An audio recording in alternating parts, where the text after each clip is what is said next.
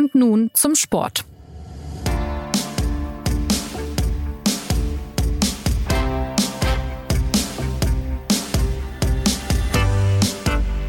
Die Fußball-EM in England ist in etwa zur Hälfte rum. In dieser Woche steigen die Viertelfinals und die deutsche Mannschaft spielt bislang richtig gut mit.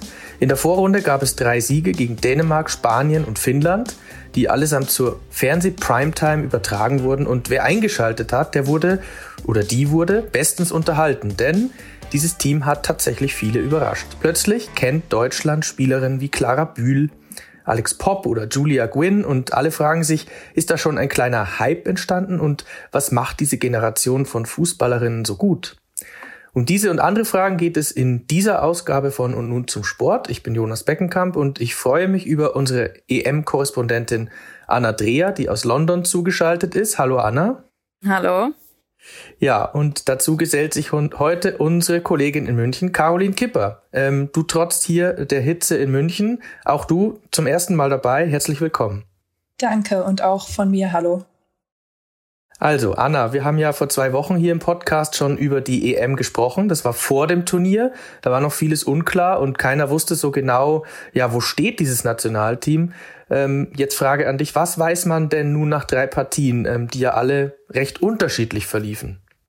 Sie liefen recht unterschiedlich, das stimmt, weil die Gegner sehr unterschiedlich waren. Aber gerade das hat eigentlich gezeigt, dass äh, das deutsche Team durchaus mit diesem Selbstbewusstsein äh, auftreten kann, dass es gezeigt hat, weil äh, einfach jeweils richtig reagiert wurde. Also Dänemark, der Auftakt, äh, da kann man, glaube ich, sagen, dass äh, sich das Team so ein bisschen in den Rausch gespielt hat mit einem 4-0 wo sehr viel sehr gut geklappt hat und ähm, und man das ja lange nicht wusste. Also wir hatten ja äh, im Podcast zum zum EM-Auftakt auch gesagt, jetzt muss man erstmal abwarten, wie das Team in die Gruppenphase startet. Man hatte noch diese Niederlage gegen Serbien im Kopf, wo das Team völlig neben der Spur äh, war und irgendwie neben sich gewirkt hat und man dachte, okay, jetzt äh, haben sie diese drei Jahre Vorbereitungszeit gehabt und die intensiven Lehrgänge im Juni in Frankfurt in Herzogenaurach, aber was hat das jetzt alles gebracht? Äh, die internationalen Vergleiche haben am Anfang gefehlt und jetzt hatte man die eben bei der EM.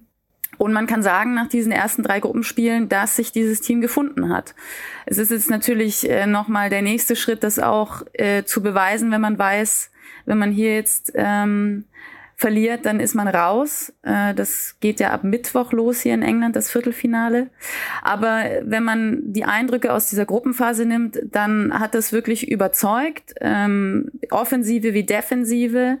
Der Team Spirit ist da. Die Spielerinnen betonen, dass auch gerade das eine große Stärke dieses Jahr ist. Also, dass man wirklich einen enormen Zusammenhalt hat, dass äh, sich jede, die auch auf der Bank sitzt, so reinwirft, als würde sie spielen von der Euphorie her, vom Engagement. Also das sticht schon heraus, äh, dass ja, dass sich da wirklich eine Mannschaft gefunden hat, ein Team gefunden hat und ähm, die Spielerinnen selbst sagen zwar vorsichtig, aber sie sagen es, dass das schon der Anfang von was Großem gewesen sein könnte.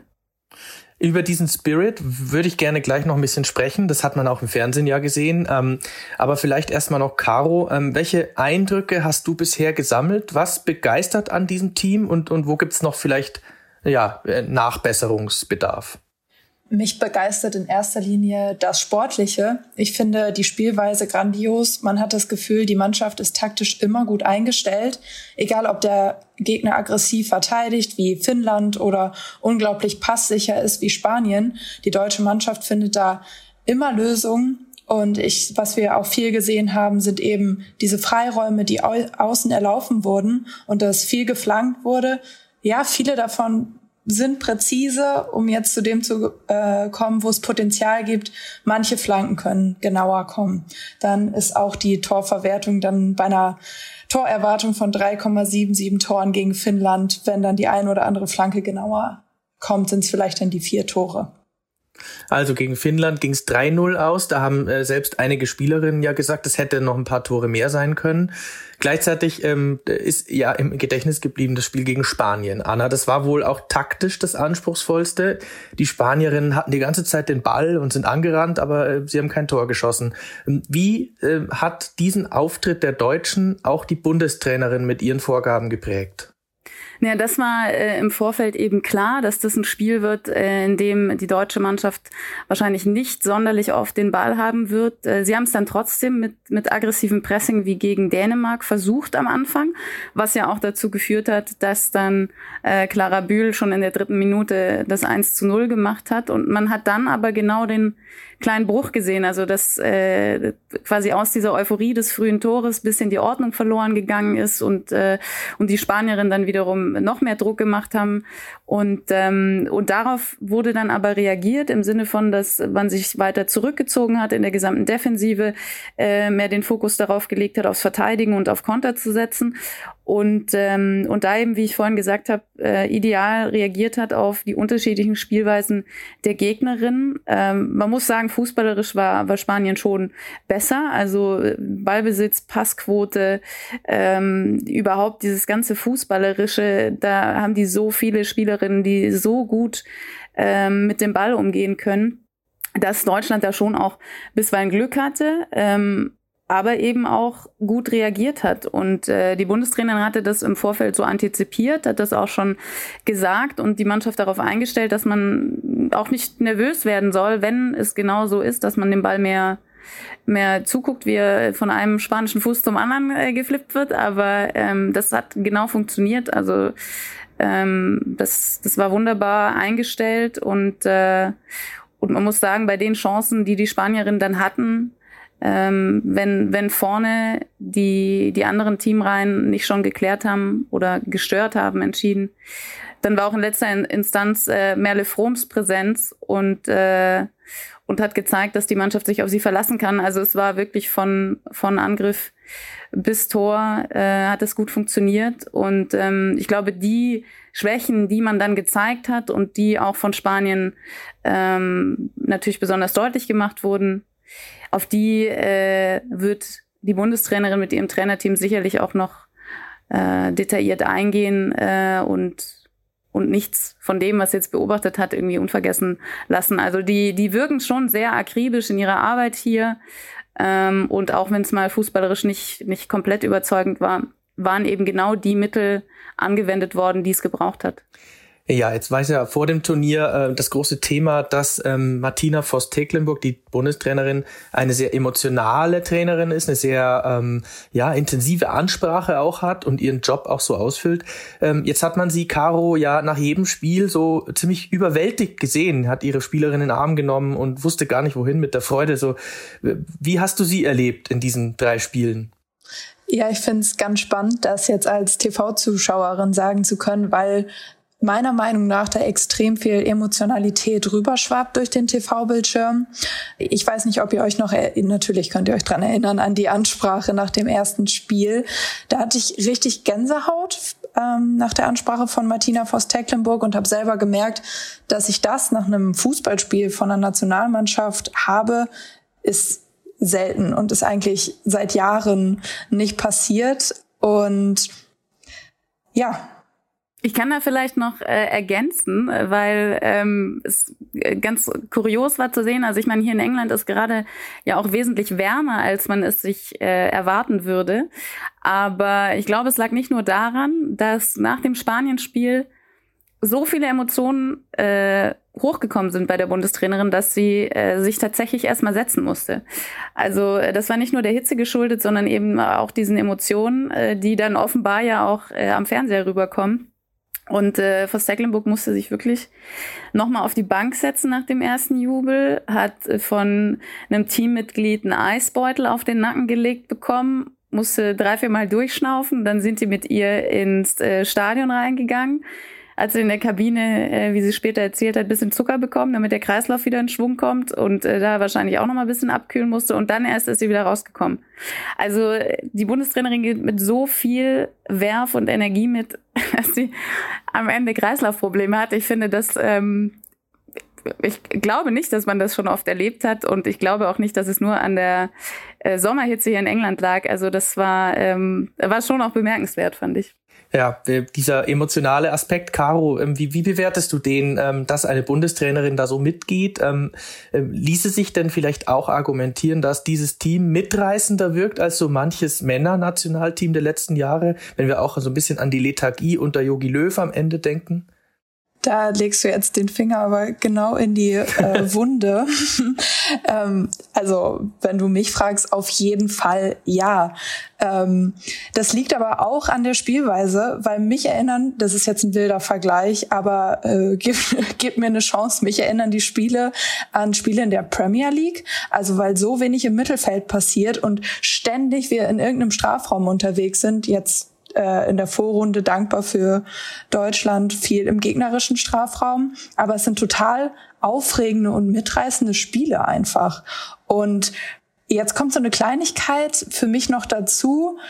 Erinnert euch an das 2 zu 0 von Alexandra Popp gegen Spanien und wie sie da über den Platz rennt und jubelt nach dieser Geschichte mit dem Kreuzbandriss, die wir jetzt auch plötzlich alle wissen als TV-Zuschauer, die wir vorher, was wir vorher äh, nicht wussten.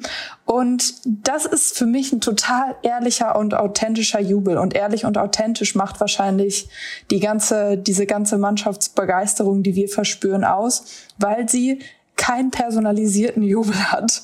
Das ist so eine Kleinigkeit, aber wenn wir an Fußball der Männer denken, dann wird da gerührt, gesieht, geschlittert, ge ich weiß nicht was alles. Jeder hat seinen personalisierten Jubel. Ja, es ist ganz süß, wenn wir dann mal einmal den Modestjubel sehen, aber diese authentischen Emotionen, das reißt mich richtig mit. Da muss ich aber einhaken, weil diese Jubel gibt's hier durchaus. Also gerade Alexandra Popp hat diesen Jubel, den sie zwar vielleicht nicht immer bringt, aber äh, sie ruft gerne äh, jemanden an, symbolisch quasi nach einem Tor. Äh, genauso Ellen White bei den Engländerinnen, die äh, Anthony Modest als Lieblingsspieler hat und deshalb auch diese Brille mit den Fingern formt. Also äh, das gibt's hier genauso bei den Frauen, aber äh, ich stimme damit zu, dass es authentischer ist. Und es ist natürlich bezeichnend und auch sehr schade, dass jetzt ähm, quasi sehr viele davon erst jetzt mitbekommen.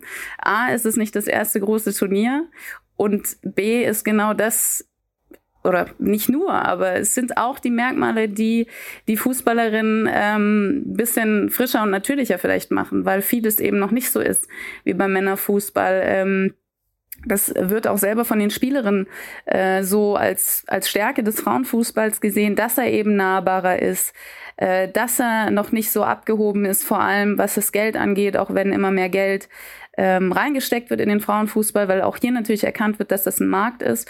Aber es ist eben nochmal deutlich eine Stufe drunter und äh, auf jeden Fall finde ich in, in, in mancher Hinsicht authentischer ähm, und vielleicht auch ein bisschen weniger Selbstverständlichkeit auf so einer Bühne in so einem Rahmen spielen zu können. Und das spürt man natürlich, ähm, würde ich sagen, auch durch die Teams hinweg durch, auch wenn es natürlich äh, bisweilen bei manchen Nationen schon Spielerinnen gibt, die man als äh, Sportstars bezeichnen könnte.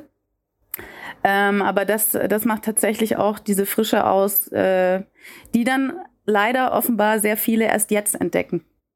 Ja, das ist mir, dazu würde ich, auch noch was ergänzen. Was mir noch aufgefallen ist, dass es generell weniger, ich nenne es jetzt mal despektierlich, so Gehabe auf dem Spielfeld gibt. Also äh, Anna, du bist ja auch öfter mal beim VfB Stuttgart bei den Männern für uns, für, für, für, für die Süddeutsche Zeitung unterwegs gewesen. Na, so Schwalben, auf sich äh, hinrollen, äh, Zeit schinden, all das, das sieht man irgendwie nicht. Oder wie ist dein Eindruck? Nee, nee, das war ja auch schon äh, bei der Weltmeisterschaft 2019 in Frankreichs Thema. Da ist es vor allem hochgekommen. Äh, da ist natürlich die globale Aufmerksamkeit auf den, auf den Frauenfußball noch größer als jetzt bei einer w äh, als jetzt bei einer EM. Aber äh, da, da wurde das auch schon diskutiert. Und da hat eben auch äh, die, die große Menge, die sonst nicht so den Blick auf den Frauenfußball hat, äh, mit Freude festgestellt, dass da nicht geschauspielert wird, dass man da nicht fünf Minuten liegen bleibt nach einem Foul, sondern ähm, eher wieder guckt, dass man schneller aufsteht. Und das ist jetzt bei der Euro genauso. Also das, ähm, das zieht sich auf jeden Fall durch. Ähm, ich bin gespannt, ob äh, sich das noch verändert, je nachdem, wie groß die Bühne des Frauenfußballs irgendwann vielleicht mal noch ist. Aber gerade gehört auf jeden Fall auch das zu den angenehmen Begleiterscheinung, wenn man sich Fußballspiele der Frauen anguckt, dass da weniger geschauspielert oder weniger ähm, gelitten wird, vielleicht, sagen wir es mal so. Ja. Ja, ähm, Caro, die Einschaltquoten sind ja bisher recht gut. Ich habe mal nachgeschaut, zwischen fünf und etwas über acht Millionen Leute äh, sah jetzt im Fernsehen zu, im ZDF. Auch ähm, ja, meinst du, dass sich da ähm, ein kleiner Hype äh, im, im Frauenfußball andeutet? Man hofft es ja manchmal auch. Ähm, danach ebbt es manchmal auch wieder ab, aber du klangst jetzt gerade so, als könntest du dir das vorstellen. Ja, ich kann mir auf jeden Fall vorstellen, dass diese, dieses große Turnier einen Hype mit sich bringt. Das weiß man ja auch. Ähm, was brauchen wir, damit wieder mehr Mädchen Fußball spielen? Das ist so eine so ein Hype, so eine Begeisterung, die durch ein großes Turnier auf ähm, ausgelöst wird. Aber da kommen eben andere Aspekte noch dazu, die du, glaube ich, später auch in Fragen noch ansprechen wirst. Ähm, ein Punkt, den ich ganz wichtig finde, der, wir haben viel darüber gesprochen, wie authentisch und nahbar es ist. Aber eine Sache, die professionell ist bei dieser EM, ist, dass viele Kameras im Stadion sind. Wir haben viele Perspektiven. Ähm, wir können mal eine Zeitlupe sehen. Das ist mit zwei Kameras, die in den Bundesliga, die bei Bundesligaspielen der Frauen dabei sind, nicht möglich. Und da sieht man auch, was Professionalität bei der Übertragung auslösen kann, nämlich diesen, diesen Hype, den wir, von dem wir alle sprechen. Ähm, und ja, Nachwuchshype hat der Fußball der Frauen bitter nötig. Die Zahlen im Nachwuchs gehen seit Jahren zurück. Und ja, Turnierbegeisterung macht keine fehlenden Strukturen wett, aber da kommen wir vielleicht später nochmal drauf. Es ist ja auch angefangen bei der äh, WM so gewesen. Also das war, würde ich sagen, von der medialen Aufbereitung nochmal die nächste Stufe in Frankreich 2019. Jetzt bei der EM 2022 ist es ein bisschen weniger, aber es ist natürlich im Vergleich, äh, das äh, hast du ganz richtig angesprochen, im Vergleich zur Bundesliga auch oder zum Liga-Alltag in anderen Ländern äh, natürlich schon nochmal deutlich eine Nummer größer. Und ähm, diejenigen, die eben sonst nicht so äh, verfolgen, was im Alltag passiert, die werden sich vielleicht bisweilen denken, okay, wieso zoomt die Kamera da jetzt nicht ran? Äh, beim Männerfußball gibt's ja äh, noch, noch viel mehr Perspektiven, aber es ist äh, tatsächlich schon mal in der Attraktivität für die Zuschauer deutlich besser als zwei Kameras oder eine Kamera, wie eben angesprochen, äh, in, im Liga-Alltag, definitiv. Ich werfe da noch mal kurz die Zahl rein. Ähm, Im Schnitt gucken 100.000 Menschen ein Bundesligaspiel der Frauen in Deutschland, um im Vergleich zu den fünf bis acht Millionen zu ziehen, den, den du in der Frage gestellt hast. Ja, das ist schon ein, eine enorme Steigerung, aber klar, also die Aufmerksamkeit ist da und dann würde ich mal sagen, wir schauen auch mal hinein in die Mannschaft. Ähm, Anna, äh, wir haben jetzt ein paar Namen schon gehört. Wer, wer ragt denn jetzt aus deiner Sicht heraus? Ist es jetzt Alex Popp mit ihren drei Kopfballtoren, mit ihrer Geschichte auch, Verletzung, Corona, dann reingekommen ins Turnier? Ist es ähm, die Abwehrchefin Marina Hegering, die gegen Spanien wirklich ein, ein monströs gutes Spiel gemacht hat? Ähm, wo würdest du deinen Fokus drauf legen? Ich finde es schwierig. Ich könnte jetzt äh, wahrscheinlich hier zehn Minuten füllen, nur, nur dadurch, dass wir über äh, Spielerinnen sprechen, auch wenn das jetzt nicht, also es soll gar nicht so euphorisch klingen, aber wenn wir jetzt quasi eh schon darüber reden, wer da, wer da raussagt, also äh, klar, Marina Hegering hast du schon angesprochen, gegen Spanien, super Leistung, er hat die Defensive da zusammengehalten und gelenkt, äh, Bälle geklärt, auch auf der Linie teilweise, also das war schon auch ihr Verdienst, dass äh, Spanien nicht noch den Anschlusstreffer ähm, äh, gemacht hat. Und ähm, sie, sie selbst war übrigens danach eher bescheiden, hat gesagt, sie fand gar nicht, dass das äh, eins ihrer besten Spiele war, weil sie so wenig Ballkontakte hatte wie, wie sonst selten, aber ähm, ist auch offiziell zur besten Spielerin ausgezeichnet worden. Also sie ist definitiv sehr wichtig, auch von der Persönlichkeit her, von der Ausstrahlung, äh, von der Erfahrung ähm, ist, ist sie eigentlich aus der Abwehrkette hinten nicht wegzudenken. Äh, Alexandra Popp sowieso, das ist ja diejenige mit den meisten Länderspielen ähm, Kapitänin, auch ganz stark von ihrer Ausstrahlung her, unglaublich variabel auch, äh, also spielt ja jetzt auf der neuen, aber auch bei der WM 2019 gab es Spiele, wo sie im Prinzip überall war. Ich finde auch Merle Froms sollte man nicht vergessen. Das ist äh, ihr erstes Spiel als Nummer, ihr erstes äh, Turnier als Nummer eins. Die hatte sicherlich mit den mit den meisten Druck bei dieser EM und hat es bisher auch äh, super gemeistert, äh, keine Fehler sich erlaubt, äh, teilweise riskante Rettungsaktionen, aber hat es irgendwie hingekriegt, dass das glimpflich ausging. Eine Clara Bühl sollte man erwähnen, die auf Außen richtig viel Wirbel macht, auch nach hinten mitgearbeitet hat. Äh, wir können auch reden über die etablierten wie Sarah Derbritz, die im Mittelfeld sehr souverän auftritt, ne, Svenja Huth, die äh, quasi auf der äh, rechten Außenbahn, Clara Bühles links, Svenja Huth rechts, die, die da enorm wirbelt, die auch Kilometer abspult ohne Ende. Eine Lena Oberdorf, die zu den Jüngsten gehört, aber schon eine Routine zeigt, die wirklich erstaunlich ist äh, im defensiven Mittelfeld. Also wir, wir können ja wirklich äh, Minuten füllen und das sind auch äh, alles spannende Spielerinnen und ähm, es ist tatsächlich auch schön, dass jetzt die breitere Öffentlichkeit da von Kenntnis nimmt äh, und auch deren Geschichten und deren Können äh, wahrnimmt zur Breite in der Öffentlichkeit kommt die Breite im Kader sozusagen. Kann man das so sagen? Ja, klar. Also die Einwechselspielerinnen sind mir tatsächlich auch noch in Erinnerung. Das ist ja auch äh, eine der großen Stärken. Ne? Also das äh, hat man jetzt ganz klar auch gegen Finnland gesehen wo Martina Voss-Tecklenburg gelb gesperrt auf äh, Felicitas Rauch verzichten musste und auf eben genannte Lena Oberdorf, wo Lina Magul mit Muskelproblemen ausfiel. Ähm, Lea Schüller ist ja immer noch äh, mit Corona im Hotel gewesen, konnte also auch nicht eingesetzt werden im Sturm. Und es war aber im Prinzip kein Problem. Also ähm, es wurde aufgefangen. Finnland ist jetzt natürlich auch nicht der Gegner, der einen da wirklich vor Probleme gestellt hätte. Aber äh, wenn man davon jetzt mal absieht, ähm, hat es wunderbar funktioniert. Äh, Nicole Agnomi beispielsweise wurde eingewechselt.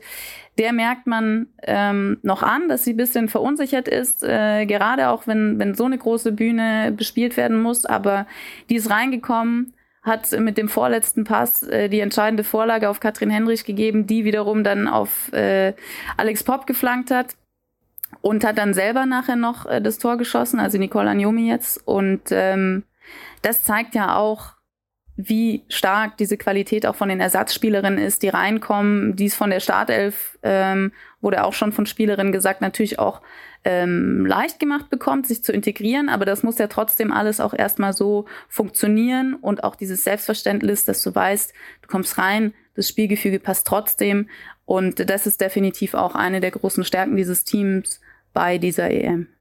Ja, Caro, vielleicht nochmal an dich die Frage. Das Niveau der Mannschaft, es ist hoch, das haben wir ja gehört. Ähm, auch äh, im Vergleich zum Rest des Turniers, also die Deutschen sind, mein Eindruck zumindest, unter den besten Teams. Ist das auch dein Eindruck oder sind zum Beispiel die Engländerinnen noch einen Ticken besser? Die haben ja 8 zu 0 gegen Norwegen gewonnen.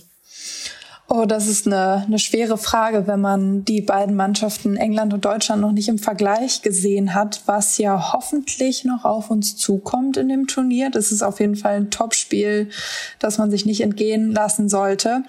Aber was für Deutschland spricht, ist einfach die eine, eine Spielintelligenz in der Abwehr, die man bei Julia Gwynn zum Beispiel stark sieht, wo man auf dem Flügel mal Situationen auflösen kann. Ähm, ansonsten, ich möchte hier keine Prognose abgeben. Aber ähm, Deutschland hat auf jeden Fall eine realistische Chance und ähm, das ob man, ob jetzt England als Gastgeber, gebendes Land da die Nase vorn hat, ich weiß es nicht.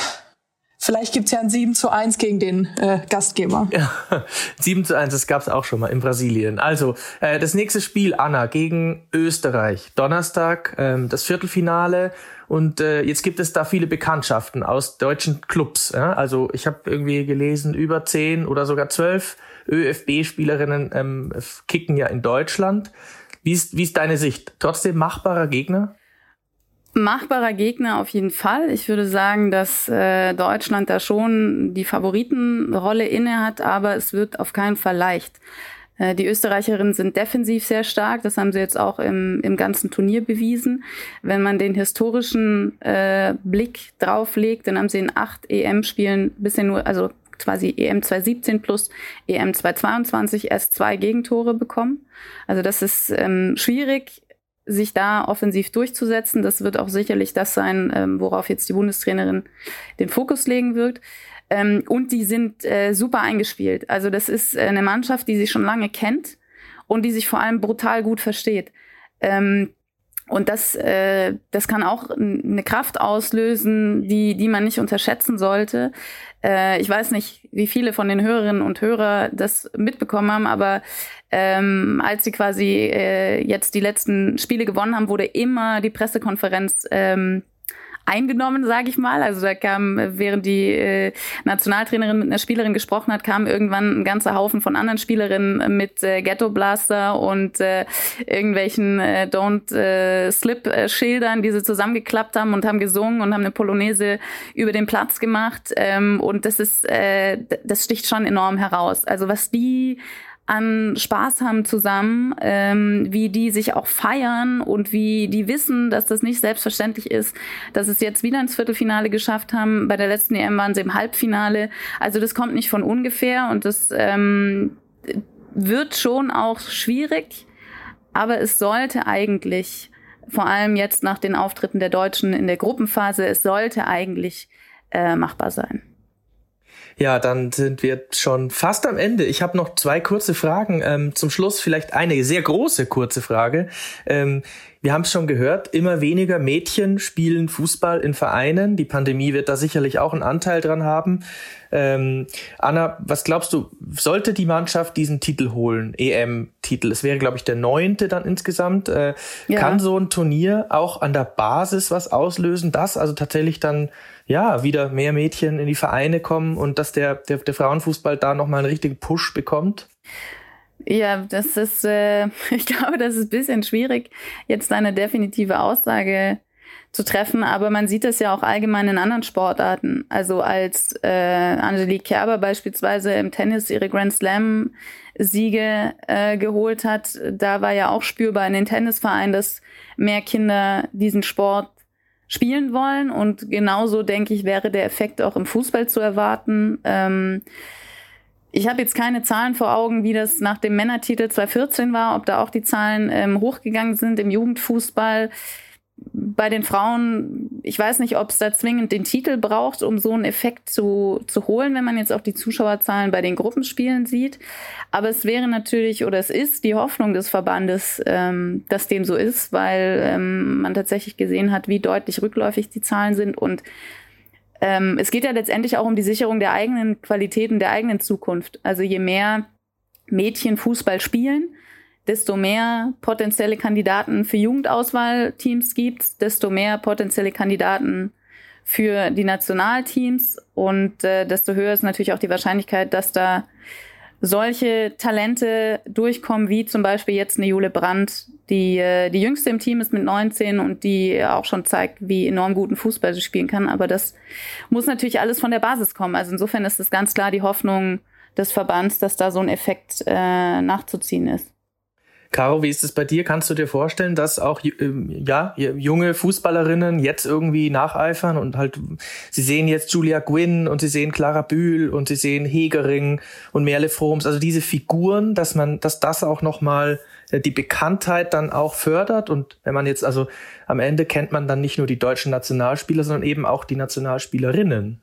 Ich glaube auf jeden Fall, dass das einen Hype auslösen kann. Zum Beispiel bei der Heim-WM 2011 in Deutschland. Danach gab es einen richtigen Boom. Der war jetzt nicht besonders nachhaltig, aber er war da und vielleicht hat man ja jetzt die Chance, einen Boom, der durch Erfolg bei einem Großereignis ausgelöst wird, ähm, nachhaltiger zu gestalten. Und natürlich, es wäre es wäre toll, auf dem Nachwuchsplatz bei den achtjährigen Mädchen jemanden in einem Gwyn-Trikot rumlaufen zu sehen. Ich glaube, das gibt schon und ich glaube auch, dass das noch mehr wird. Aber die zweite Säule neben so einem Boom ist natürlich echte Förderung. Und klar, es gibt an der Basis einzelne wirklich gute Projekte, aber für nachhaltiges Wachstum braucht es richtige Förderung und nicht wie einige Offizielle im deutschen Frauenfußball sagen, dass es eher behäbig vor sich geht. Ähm, ja, und meiner Meinung nach kommt auch noch was Drittes dazu, nämlich dass wir den Heimfußball bei uns zu Hause ähm, fördern müssen. Wir müssen die Frauen besser vermarkten, wie in England große Sponsoren für die Liga an Land ziehen. Also es gibt viel Potenzial. Sehen wir es mal als Potenzial und nicht als Sachen, die verschlafen wurden in den letzten Jahren. Und ja, ich bin da optimistisch. Also der Zustand des äh, deutschen Frauenfußballs, soweit unsere Analyse zur bisher, bisher ja recht erfolgreichen Fußball-EM der deutschen Frauen. Am Donnerstag haben wir gehört, geht es weiter, Viertelfinale gegen Österreich. Äh, und danach in der kommenden Woche ja vielleicht sogar das Halbfinale und vielleicht sogar ein Finale gegen die Engländerin. Das werden wir dann sehen. Da wird dann auch die Anna wieder dabei sein. Für jetzt sage ich mal Danke an euch zwei. Kommt gerne wieder und zum Schluss noch der Hinweis auf unser Feedback-Postfach unter podcast.sz.de sind wir zu erreichen und wir freuen uns auf Ihre Nachrichten. Bis bald und bis zur nächsten Woche.